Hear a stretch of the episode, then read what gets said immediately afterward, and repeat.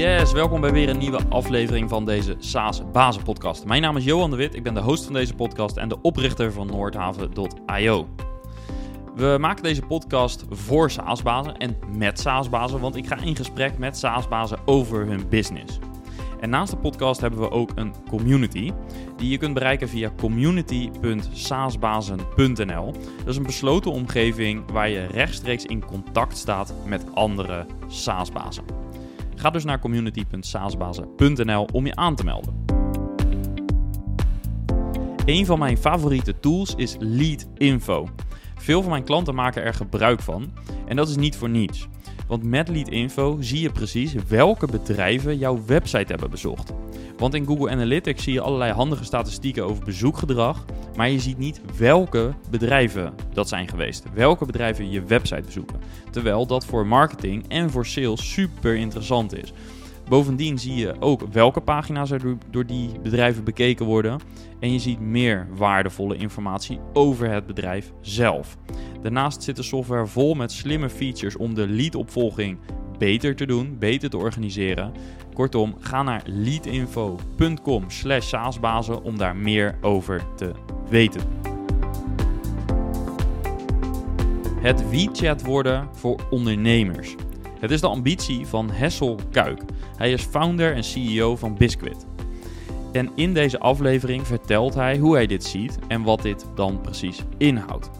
Hessel is een SaaS-baas puur zang en in deze aflevering krijg je een inkijkje in zijn rol als founder, CEO, maar ook als investeerder. We spreken vooral over zijn bedrijf en product uh, Biscuit, maar dat is niet zijn enige verantwoordelijkheid, want Hessel is super actief. Zo heeft hij diverse participaties en ik was benieuwd naar zijn verhaal.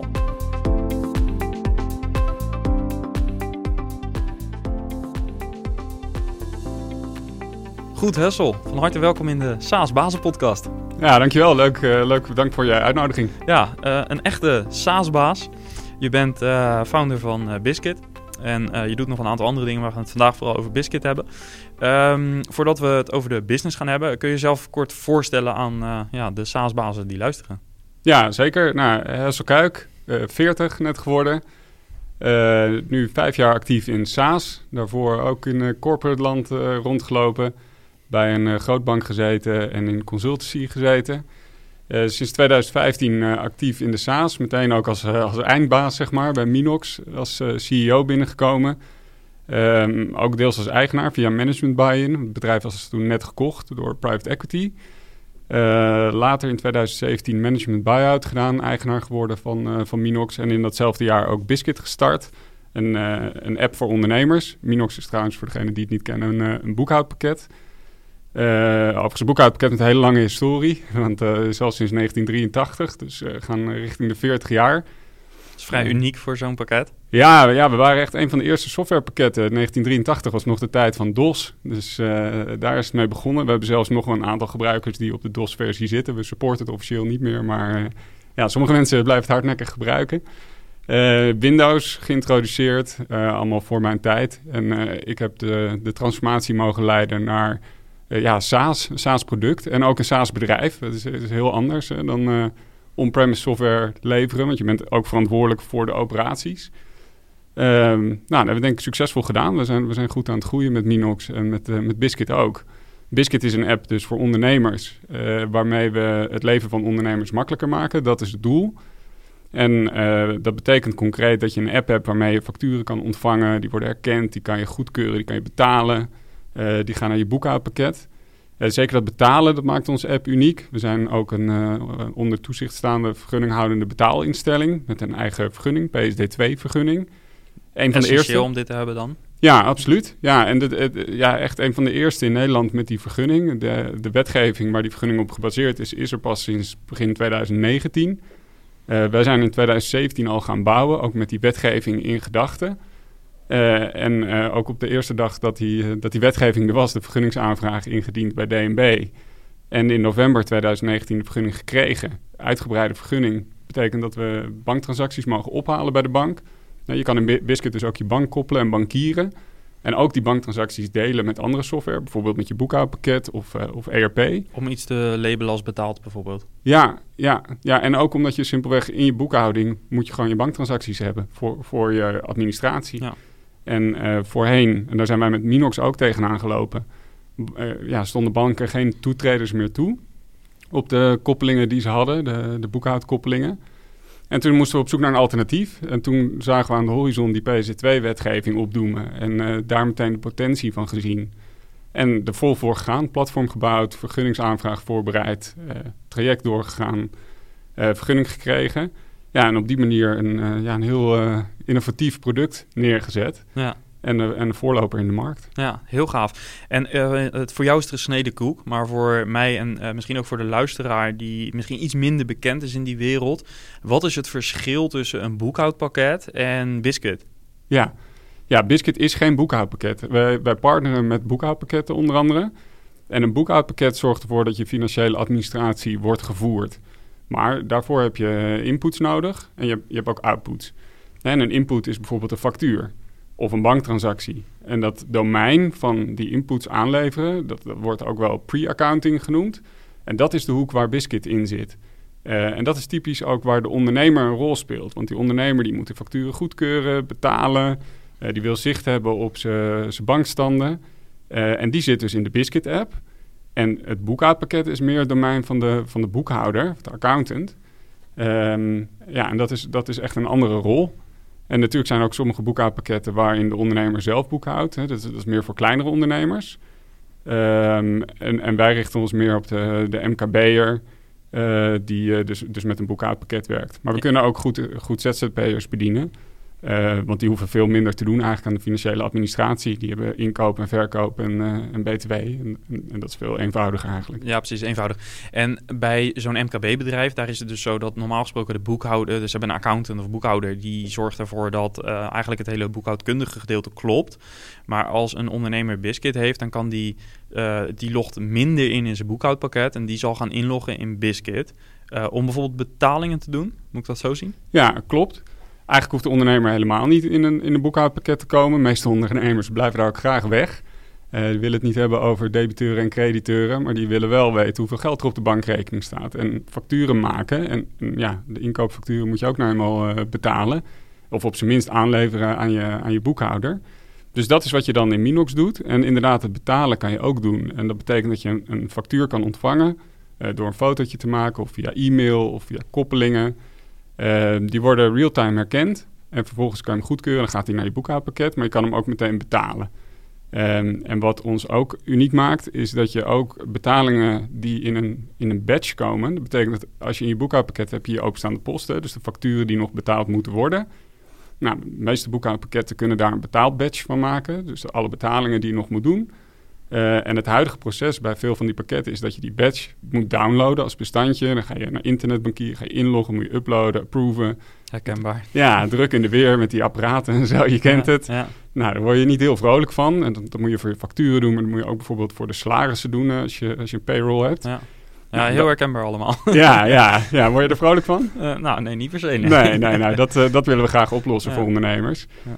Uh, en dat doen we door dat dus via de koppelingen met de banken te doen. En met, dus met de banken aan de ene kant en met het boekhoudpakket aan de andere kant. En wat dat betekent is, de boekhouder die maakt bijvoorbeeld elke vrijdag in het boekhoudpakket die betaalbadge.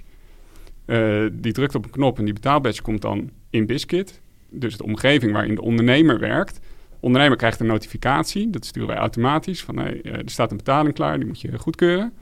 Nou, druk je op, de, op die notificatie, kom je in die Biscuit-omgeving bij die betaalbadge en dan klik je op betalen. En omdat we direct koppelen met de bank, kan je die betaaltransactie meteen afronden.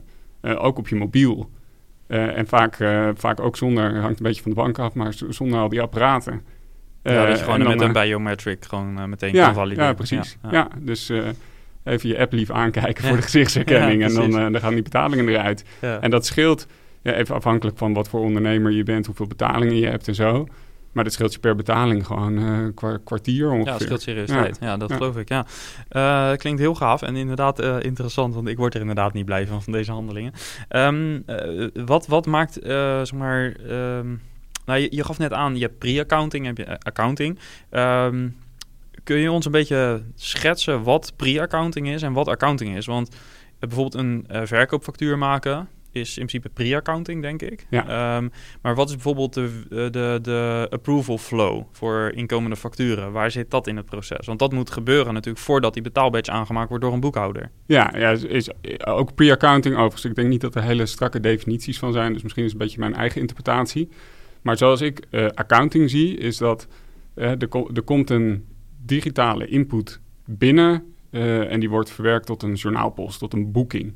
En het vastleggen van die journaalpost, uh, of het eigenlijk ook het betalen van die journaal, bepalen, sorry, bepalen van de journaalpost, het vastleggen, dat is accounting. Ja. En ik zou dat ook nog een beetje doortrekken tot uh, zeg maar de, de rapportages daarover. Als je het hebt over echt financiële rapportages, balans en winst- en verliesrekening. En dat is echt het domein van de boekhouder. En pre-accounting vind ik het domein van de ondernemer. Dus dat is dat stuk bankieren, factureren, goedkeuren. Um, en om het plaatje compleet te maken heb je ook nog post-accounting, dus na het boekhoudproces. En dat zijn echt de, de rapportages voor de ondernemer en uh, business intelligence. Dus hoe sta je er nou echt voor uh, met je onderneming? Welke inzichten kan je eruit halen? Uh, maar ook bijvoorbeeld de jaarrekening, ja. je btw-aangifte en betalen. Dat, dat komt na, in, in, mijn optiek... Nadat je de na, boeking hebt Na gedaan. de boeking, ja. ja en het kan ook voor de boeking... Maar het meest optimale proces is dat je je facturen gewoon allemaal je boekhouding in laat gaan. Dan heb je continu een goed overzicht van wat je nog open hebt staan om te betalen. Uh, en dan kan je dat ook uh, efficiënt betalen. Dus, dus tegen de vervaldatum en in batches. En, de, en bij de meeste ondernemers die doen dat niet zo. Die ontvangen een factuur, die gaan dan in internetbankieren handmatig betalen. En dan vervolgens gaat die factuur in een schoenendoos of die blijft ergens liggen. En die gaat aan het eind van het kwartaal naar de boekhouder. Dat betekent dus ook dat je eigenlijk gedurende dat hele kwartaal heb je helemaal geen inzicht in je cijfers. Nee, je, weet, je weet niks. En, en dan vervalt eigenlijk die boekhouding tot alleen maar een moedje voor je btw-aangifte en je, je, jaarrekening als je wat, wat groter bent. En eigenlijk heb je daar dan gewoon niet zo heel veel aan. Terwijl als je dus je pre-accounting de hele, hele tijd doet, hè, je krijgt een factuur, je handelt er meteen af, je banktransacties gaan meteen door. Ja, dan heb je ook actuele cijfers. En dan is je boekhouding ook echt nuttig voor jou als ondernemer. Want Ja. je krijgt de inzichten. Je weet ehm, nou, Ja, wat je, er hebt stuur, je hebt real-time stuurinformatie. Precies. ja, precies. Ja. Ja. Ehm, eh, wat maakt, eh, of, of wat is jullie ideale klant daarbij? Want ik kan me voorstellen dat ZZP'er, die zou het gebruik, kunnen gebruiken, maar denk niet per se ideale klant dan. Nou, ook wel waar we naar streven is dat de ZZP'er eigenlijk met Biscuit uit de voeten kan voor alles wat hij nodig heeft. Omdat een, een, ZZP'er hoeft niet echt een uitgebreide boekhouding te voeren. Dus als je dan je inkoopfactuur ontvangt, je hebt je bank, je hebt je, je, je verkoopfacturen die je maakt, en je kan je btw-aangifte doen, dan ben je eigenlijk klaar. Ehm, dus dat, dat, dat kunnen we goed bedienen. Waar we nog meer waarde toevoegen is voor die ondernemer, waarbij je ook te maken hebt dus met het boekhoudpakket of een ERP-pakket, eh, met een accountant, eh, met dat proces van accounting, pre-accounting, post-accounting. Eh, en dat, dat koppelen we allemaal aan elkaar en dat maken we heel efficiënt. Ja. Kun je vertellen hoe dit idee is ontstaan om dit platform te maken? Want er zijn echt heel veel boekhoudpakketten, alleen al in Nederland. Maar dit is dus niet een boekhoudpakket, ehm, maar je lost wel een aangrenzend probleem op. Dus hoe is dat ontstaan? Ja, ja, het is verrassend hoeveel boekhoudpakketten er zijn. Er zijn wel meer dan 300. Ja. Dat, is, eh, dat is niet te geloven. En er komen Ehm, elke maand komt er volgens mij weer eentje bij. Want ik krijg zo vaak aanvragen van eh, ja, eh, nieuwe boekhoudpakketten. Van, eh, ja, hoe zouden we dit marketingtechnisch in de markt moeten zetten? Ja, dat is best wel een uitdaging, moet ik eerlijk zeggen. om, daar, om daar altijd een zinnig antwoord op te geven. ja, ja, en het blijkt toch dat een goed boekhoudpakket maken is toch moeilijker dan, dan veel mensen denken. Ja, Dus, ja. ehm, ja, hoe is het idee ontstaan? Eigenlijk eh, in eerste instantie omdat we een boekhoudpakket hadden, die we wilden koppelen met de bank. En toen gingen we dus op zoek naar een alternatief, omdat de banken geen toetreders eh, meer op die koppelingen toestonden. En toen dachten we, hey, met, met PSD2 kan je veel meer doen, ook dat betalen. Dat was toen nog niet officieel geïntroduceerd, of wel? Nee, nee, was eh, drie jaar voordat die wet er überhaupt was. Maar die wet was wel aangekondigd. En we zijn daar dus meteen ingesprongen. Ja, en toen dacht ik, ja, die, die potentie die is hartstikke groot. En die is nog veel groter dan alleen de, de Minox customer base die we hebben. Eh, en het probleem wat we met Minox hebben, dat hebben alle boekhoudpakketten en ERP-pakketten. Maar ook, eh, ook CRM-pakketten en facturatiepakketten. Die hebben hartstikke veel baat bij die banktransacties. eh, en ook bij die betaalmogelijkheden. En toen dacht ik van, hé, dat moeten we apart opzetten. Dus dan wil je een apart platform gebouwd, apart bedrijf. Echt helemaal onafhankelijk. Ehm, ja, en, eh, en zo zijn we verder gegaan. En, en toen hebben we ook bedacht van het is, het is eigenlijk super handig om die banktransacties en die betalingen ook te combineren bijvoorbeeld met documenten, factuur betalen. Ehm, en zo is eigenlijk het idee ontstaan van, van Biscuit. Biscuit staat voor Biscuit, een business kit. Ehm, het, we noemen het ook het Zwitser zakmes voor de ondernemer. En daar de, de basis, de kern is die combinatie van banktransacties, betalen en documenten. En er zijn hartstikke veel generieke use cases uh, voor ondernemers, waarbij die drie dingen een rol spelen in combinatie met je boekhouding of je salarispakket of je CRM-pakket. Uh, en toen hebben we bedacht van nou, wij moeten een, een ondernemers-app worden. En dat, en dat, bestond helemaal niet, het hele concept niet. Je had een boekhoudpakket en je had je bank-app. Ja, een, een ondernemers-app, ja, dat, dat, was er niet. Maar dat is wel nodig. Dat, uh, dat was onze overtuiging. Dus dat zijn we gaan bouwen. En PZ2, uh, die, die betaaldiensten, is een middel. En uh, daaromheen bouwen wij een aantal mooie functionaliteiten. Zoals die facturen goedkeuren en, en facturen maken en zo.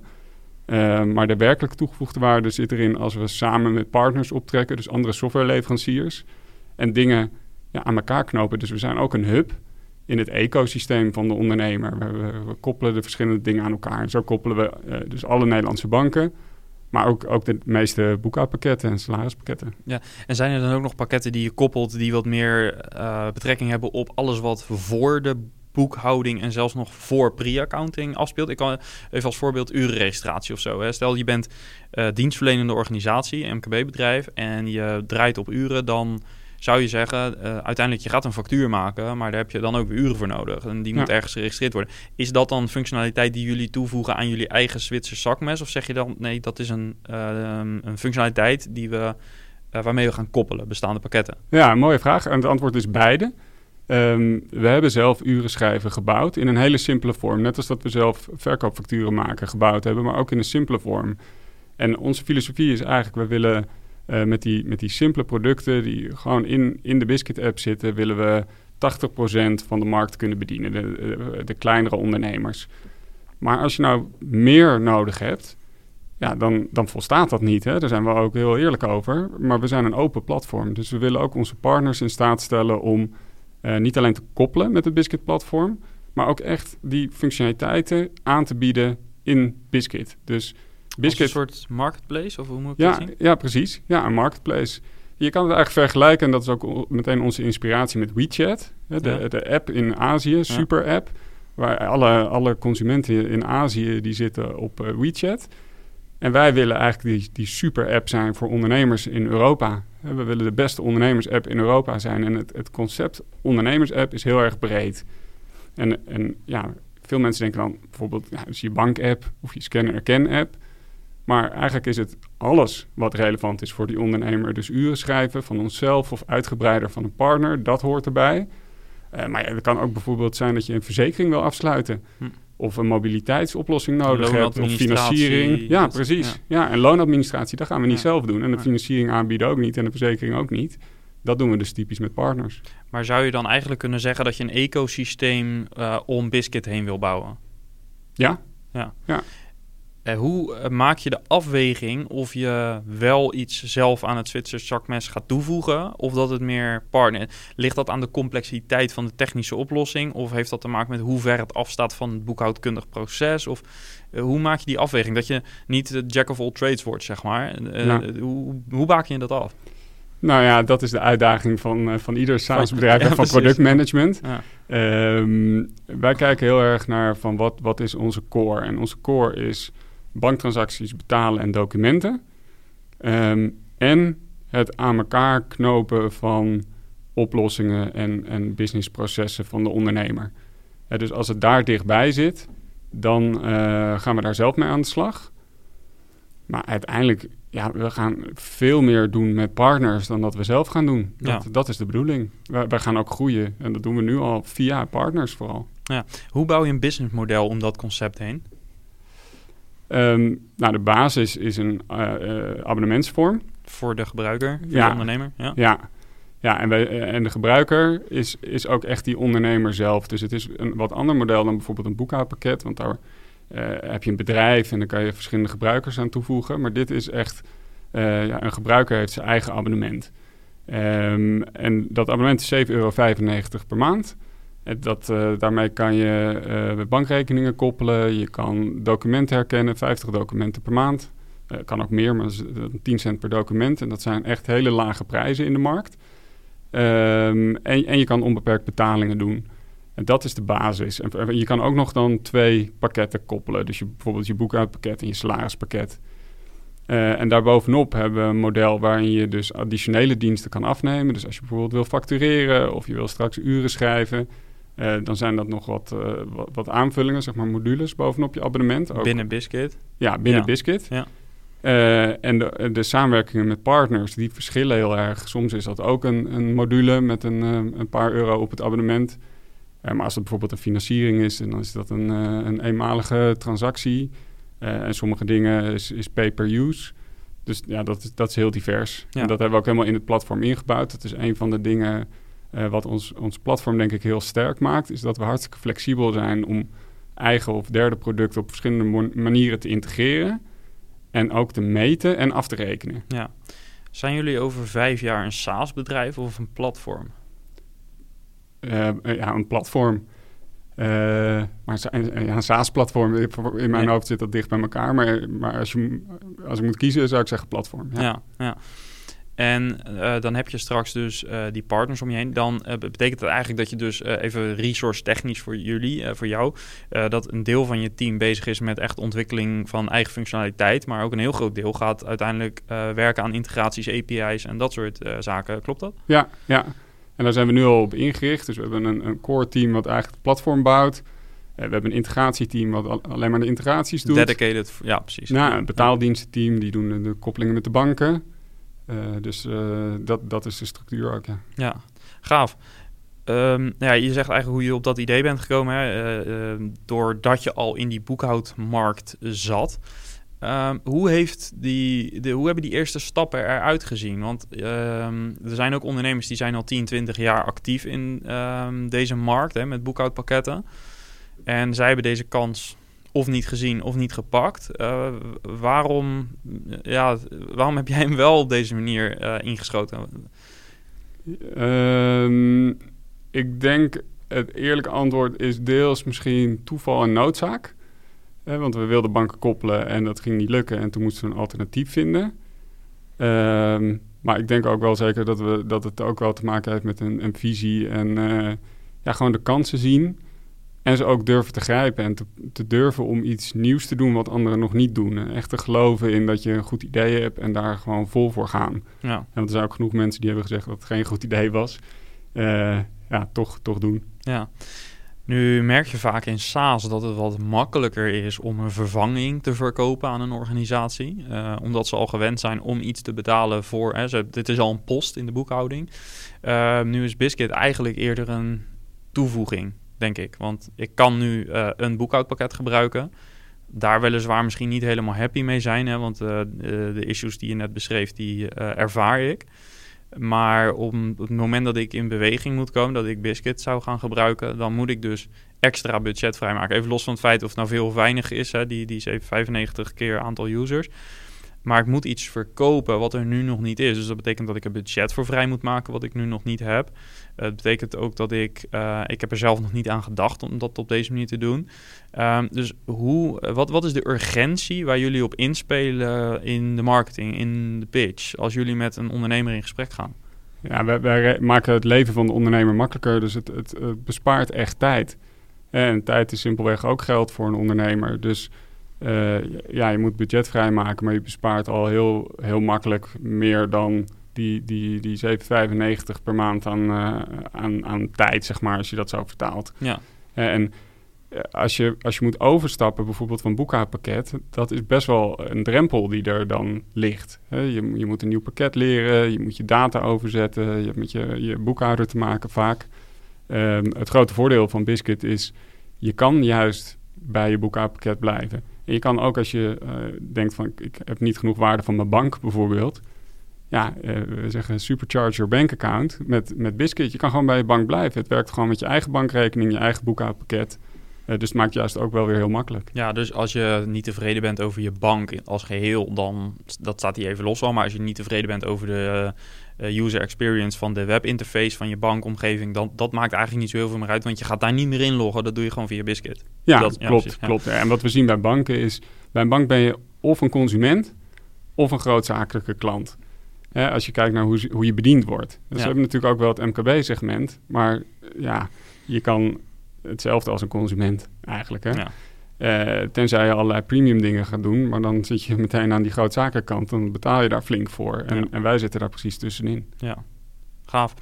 En dan hebben we het over dus, een, uh, je verkoopt het platform aan die ondernemer. Dan, uh, daar, daar, krijg je, daar hebben jullie tractie mee gekregen. Wat zijn nu voor jou op de iets kortere termijn, hè? dus de WeChat propositie zeg maar, hier in Europa neerzetten of misschien wereldwijd wel. Maar op de kortere termijn, wat, wat zijn nu voor de komende twee, drie jaar de belangrijkste stappen om naar die visie toe te werken? Ja, we, hebben, als je kijkt meer op de korte termijn, zijn we nu heel erg bezig om de gebruikerservaring van de app te verbeteren. Um, we zien dat PC2 echt, echt nieuw is. Hè? En de banken die uh, moeten daar ook nog aan wennen en moeten allemaal een beetje aan elkaar wennen. Um, dus het is soms nog om wat, wat, wat beperkingen heen werken. En dat wordt wel in rap tempo beter. Uh, maar dat is echt, echt een focus. Het, het, makkelijk maken om je bank te koppelen, makkelijk maken om te onboarden, makkelijk maken om te betalen.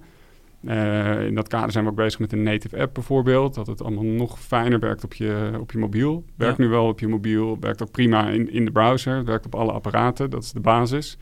Maar we gaan dat nog beter maken.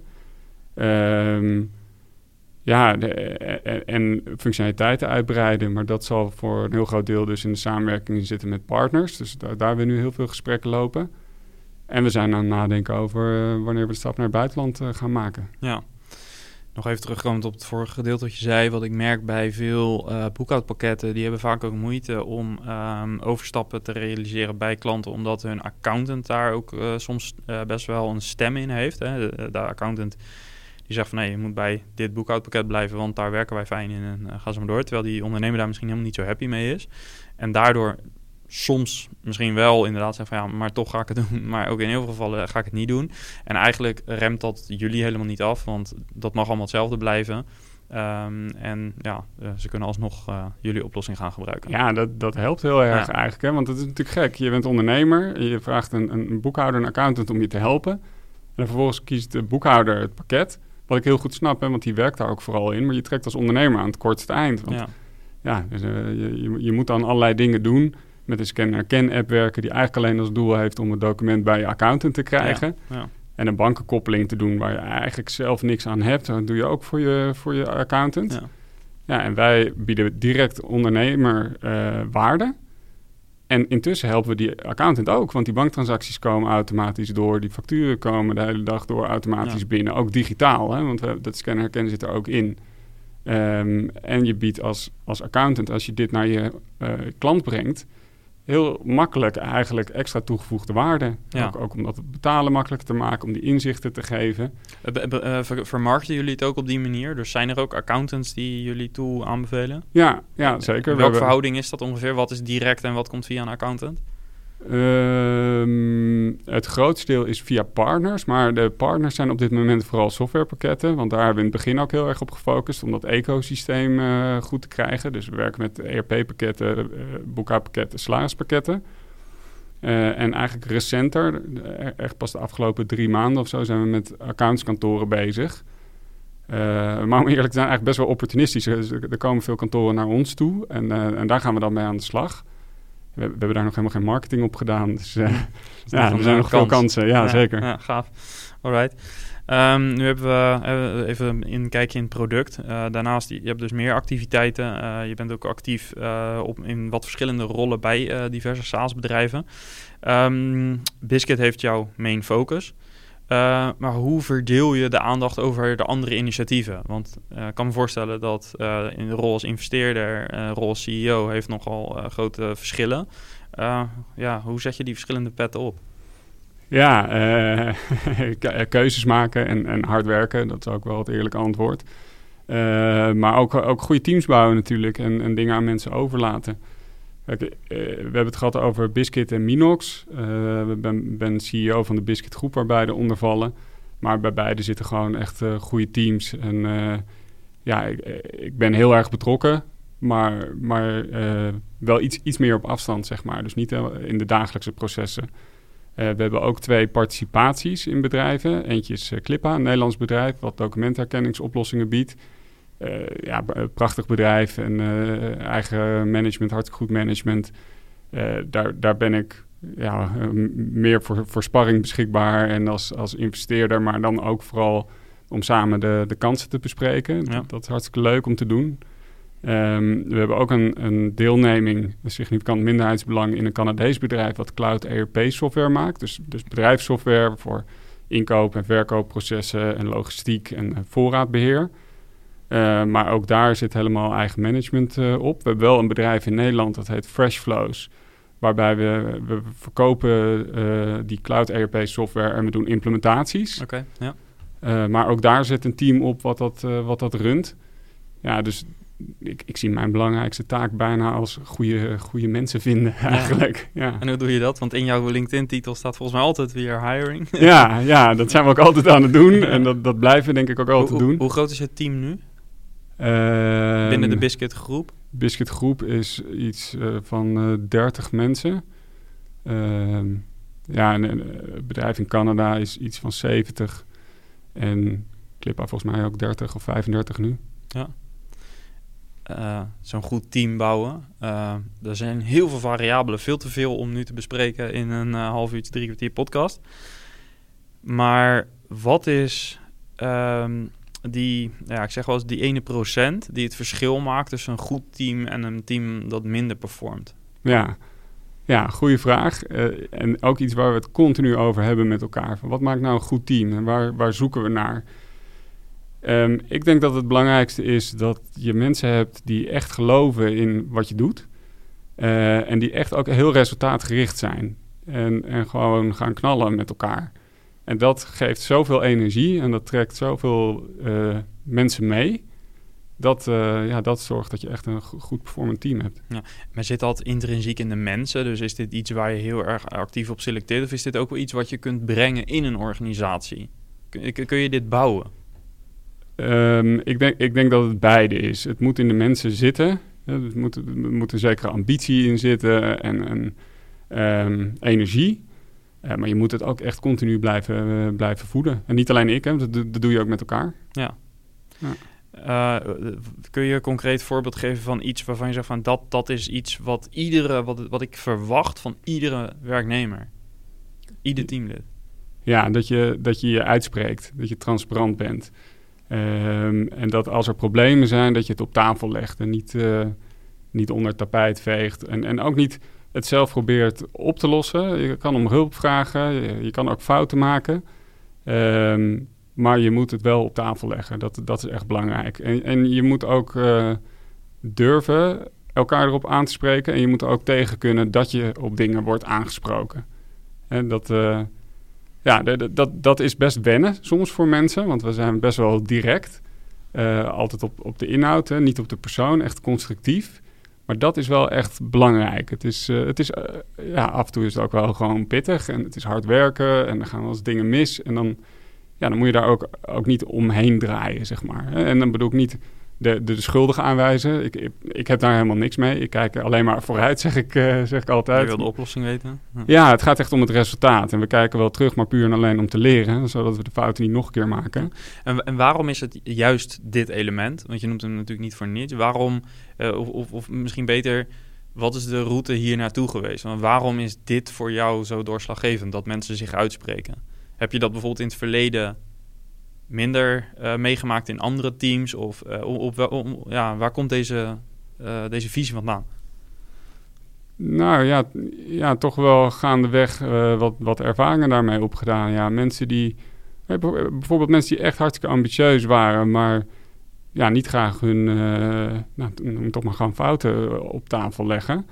En dan gaat dat een beetje, beetje etteren, zeg maar.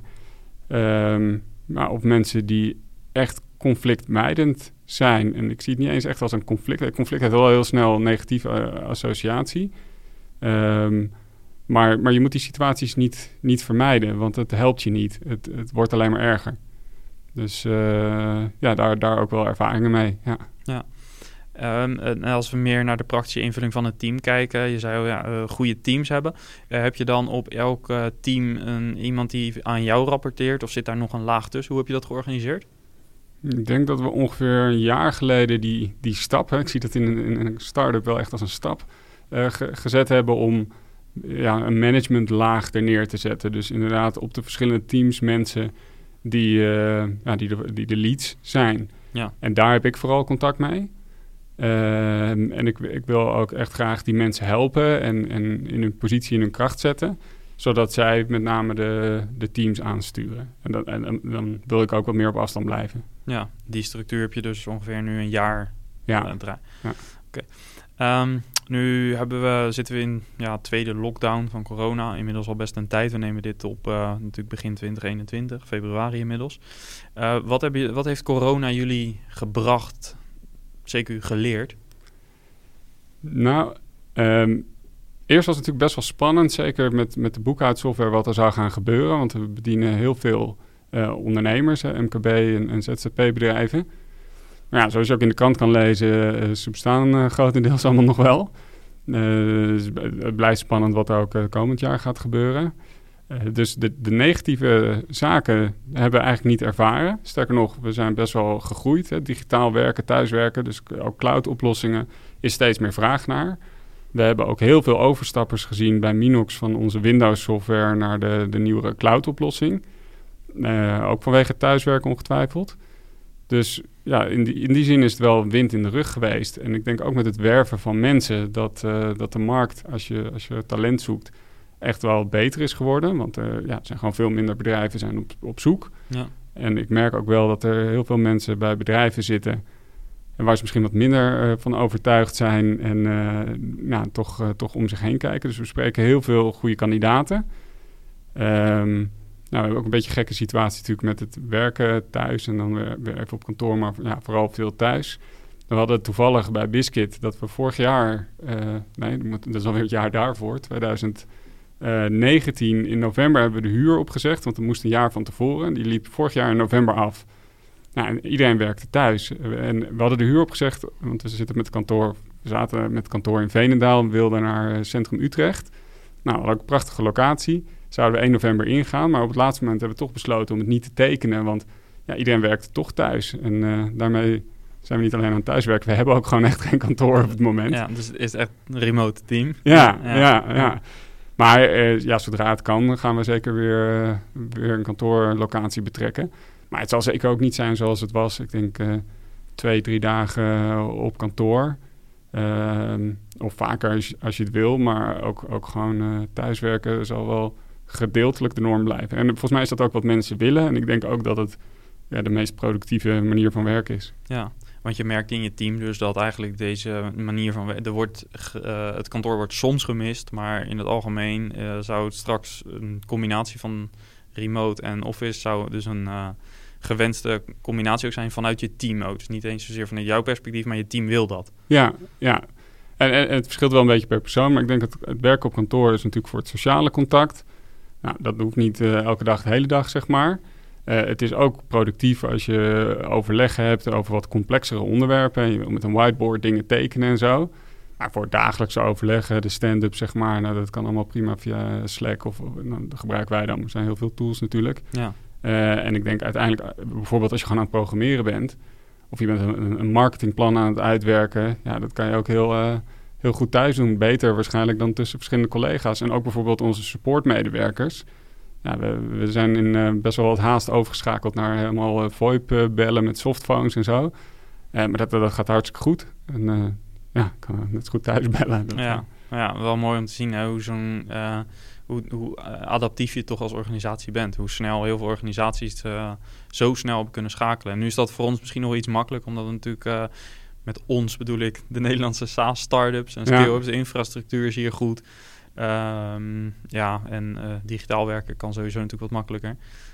Maar ja, ook zelfs grote corporates zijn dit in vrij rap tempo natuurlijk gaan doen. Ehm, daarover gesproken nog even, die corporates. je bent dus actief in, ja, in de fintech, zou je kunnen zeggen. Waarbij er dus grote corporates zijn, banken en dergelijke, die echt heel erg op zoek zijn naar innova innovatie, nieuwe producten zelf ook ontwikkelen. Ehm, hoe ziet die, die strijd tussen de start-ups en scale-ups en die grote corporates eruit? Ja, ik, vind het interessant uh, dat je het woord strijd gebruikt. Want dat is vaak wat je, als je de markt bekijkt, wat je ook, ook proeft. Hè? De, de kleine fintechs tegen de grote corporates. Ik zie dat niet zo. Ik denk dat beide hun kracht hebben. Uh, ik denk dat grote corporates, die hebben één heel groot voordeel, namelijk ze hebben klanten. En ze hebben, hebben het vertrouwen en de merknaam. Ja. Um, wat moeilijker wordt in grote organisaties is heel agile software ontwikkelen. Uh, en dat, dat is uh, vaak gewoon ook niet zo succesvol. Uh, en dat kunnen fintechs wel weer heel goed. En nou, het ideale is natuurlijk als je elkaar kan vinden en die, die snelle softwareontwikkeling kan realiseren. En dat naar de markt kan brengen via de, de merknamen, via het distributienetwerk en de, de customer base van een grote corporate. Maar is dit zo dat je dit zegt omdat je ook dit al, uh, omdat je in zo'n proces zit? Of uh, ben jij in, uh, in gesprek al met banken of werk je al zo intensief samen met grote banken? we, zijn, we zijn in gesprekken met verschillende partijen. Um, die trajecten die zijn best wel uitdagend en die duren ook lang. Um, maar dat is, dat is wel echt wat we willen bereiken. Wij, wij, wij zijn echt op zoek naar die samenwerking en die partnerships. Uh, dus, dus dat is absoluut onderdeel van ons businessmodel. Ja, ja dus eigenlijk uh, waar ik kies voor strijd, zeg je eigenlijk van zouden samen moeten optrekken. En uh, kijken of, ze, of, of jullie uiteindelijk straks misschien ook binnen het Biscuit-ecosysteem... misschien zelfs een groeiversneller hebben doordat je in één keer toegang krijgt tot de installbase van een grote bank. Ja, als de banken de Biscuit-app naar hun klanten gaan distribueren. Ik denk dat dat een win-win-win is hè, voor, voor de klant. Die krijgt allemaal mooie dingen. En, en voor de bank, eh, want ja, die kunnen ook uh, monetizen natuurlijk. En, en voor ons, omdat we die software kunnen leveren. En, en af en toe is het moeilijk om elkaar te vinden. En ik, ik heb zelf dan uh, ook een achtergrond in corporate land. En het, het, was ook best wennen toen ik de overstap maakte.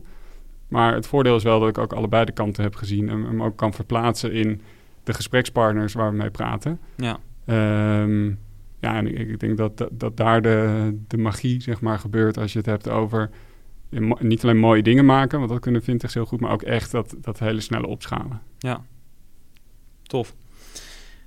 We, aan het eind van het uh, gesprek vraag ik eigenlijk uh, sinds een tijdje welke vraag zou ik moeten stellen aan de volgende SaaS-baas? Komt er een vraag bij jou naar boven? Wat moet ik vragen? Nou, dat, is, dat is een interessante. Even kijken. Ja, ik, wat, wat ik net al zei, dat, dat zit af en toe in mijn hoofd, is dat ik denk dat de meeste SaaS-bazen, founders, of, die, die hebben een idee en die, ja, noem het een droom. En er zijn zoveel um, krachten onderweg die jou in de weg staan van het realiseren van die droom. En eigenlijk zou ik tegen de, de, de SaaS-baas zeg maar willen zeggen van blijf vertrouwen hebben in je intuïtie, blijf in je droom geloven en blijf ervoor gaan. En de, en de vraag die ik dan zou stellen is, wat is, wat is je droom? En ben je daar nog echt volledig achteraan aan het jagen? Of, of word je ook af en toe geleefd door de waan van de dag? Uh, en is dat wel een goed idee? Ja, dan ga ik uh, die vraag ook stellen. okay. uh, ik ga niet flauw zijn en uh, vragen of je hem zelf wil beantwoorden. Maar ik ben wel benieuwd. Misschien is het een soort gelijke vraag. Maar um, hoe. Nee, hij is, hij is anders, maar hij, je triggert me wel mee. hoe houd jij de zaag zeg maar scherp? Dus hoe zorg je ervoor dat je um, nou, ook soms even de nodige afstand kan nemen om belangrijke beslissingen te nemen, bijvoorbeeld? Nou ja, voor mij uh, is dat uh, ja, best wel divers. Uh, mountainbiken doe ik heel graag. En dat zorgt er echt voor dat mijn hoofd leeg kan maken. ik vind het ook geweldig om op vakantie te gaan af en toe. Ja. en, en, mijn hoofd leeg te maken. Ik hou erg van snowboarden. En toevallig komend weekend naar, naar Zeeland met het gezin. En dan ja, ook echt even de, de knop om en de mountainbike mee. Um, ja, door de week uh, ja, gewoon af en toe in bad. Ik probeer te mediteren en dat min of meer kansloos. maar we hebben wel, wel een mooie ambitie, blijf dat proberen. Um, ik zoek ook contact op met mensen die in, in, de, in dezelfde, ja, met dezelfde uitdagingen te maken hebben. Dus en daarom vind ik jouw podcast ook heel mooi om, om naar te luisteren. Want dat zijn typisch allemaal eigenlijk dezelfde uitdagingen die je dan voorbij hoort komen. Dat vind ik heel inspirerend. En ik ben ook bijvoorbeeld in een, een leadership traject met uh, andere ondernemers uh, best wel actief. En dat ja, is, is zakelijk. En je bent een soort van met je werk bezig. Maar het is ook een bepaalde vorm van afleiding. En het geeft ook een bepaalde vorm van rust. Want je bent ook niet de enige die, die met bepaalde uitdagingen te maken heeft. Dus, dus ja, die rust vinden is ook belangrijk. Ja, en, en wie of wat is jouw belangrijkste leermeester geweest in de afgelopen jaren? Mm, ik denk niet dat dat één persoon is geweest, want je gaat ook in je ontwikkeling en ook de ontwikkeling van het bedrijf door allerlei fases heen. En bij verschillende fases horen verschillende mensen. Maar um, ja, ik werk nu samen met, uh, met Humphrey Valenbreder, COO. Van Bunk. Ja, hij was hiervoor CEO bij Bunk. Uh, ja, daar, daar werk ik heel graag mee samen. En zitten we goed op één lijn. En af en toe kijken we ook wel anders naar dingen. Maar dat is juist heel goed. Ja, ja. Uh, dus, dus dat helpt heel erg. Um, ik, ik spreek heel regelmatig met mijn schoonvader. Een succesvolle ondernemer die... Uh, uh, ja, niet, niet, per se, niet per se thuis is in IT, maar wel echt in het ondernemen. En uh, daarmee ook mooi het spel kan spelen van vragen stellen. En, en, en, en, dat is echt, ik noem het echt bewust een spel, want je hoeft er niet eens per se helemaal voor in de inhoud te zitten. Maar het is goed luisteren en, en de vragen stellen. Dus het is de spiegel, zeg maar? Ja, spiegelen, ja. En, en, en, en coachen en uitdagen en af en toe een bommetje laten vallen en een gek voorstel te doen. En niet per se dat dat dan het, het, het wordt, maar het zet je aan het denken. En het, het, het haalt je soms uit je comfortzone en het, het maakt je creatief. Uh, dus da daar helpt hij bijvoorbeeld weer heel goed mee. Ja, de boel soms even laten ontregelen. Om ja. nieuwe ideeën te krijgen. Ja, ja, je merkt bij jezelf, dat is heel grappig, dat soms word je een soort van half boos van dat je denkt, nee, nee, maar zo werkt het niet. Dan denk je, nee, misschien wel niet, maar het is toch wel eens interessant om dan die richting te verkennen. En dan levert het soms hele, hele vernieuwende inzichten op. Ja, tof. Um, de vraag heb ik genoteerd. Die ga ik stellen aan de volgende SaaS-baas. Ehm, maar ik heb deze vraag natuurlijk ook gesteld aan de vorige SaaS-baas. Oh jee. En uh, zij kwam uh, eigenlijk met een vraag die ik denk best relevant is ook uh, voor jou. Je hebt best wel wat internationale ervaring, hè? ook binnen corporates. veel internationaal gedaan, heb ik gezien. Um, haar vraag is eigenlijk: wat is je uh, belangrijkste advies voor internationale SaaS-bazen? Uh, zij wil meer internationaal gaan. Ze is nu actief in Nederland, maar ze willen ook gaan internationaliseren. Uh, zonder dat je heel de business case kent, hè, want die zou je eigenlijk nodig hebben voor een echt goed maatwerkadvies, denk ik. Maar in het algemeen, een SaaS-baas die internationaal wil, wat, is, wat zou jouw belangrijkste advies zijn?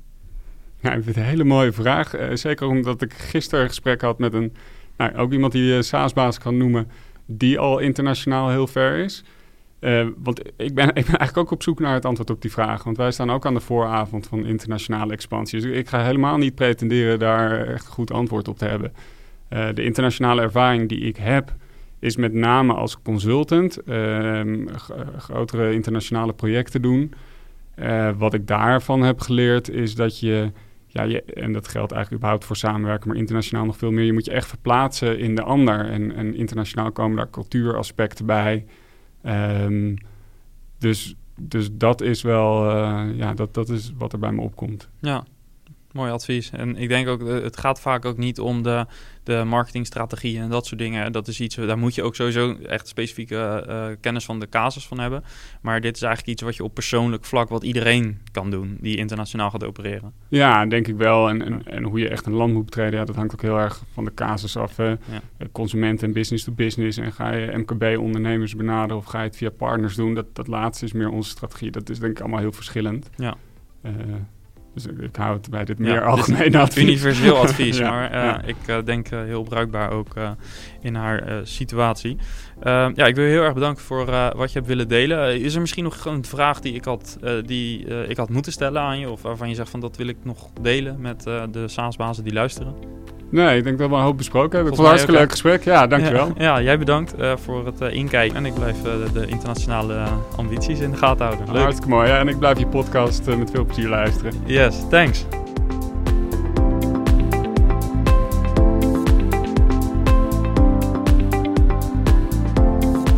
Yes, en tot zover dus mijn gesprek met Hessel.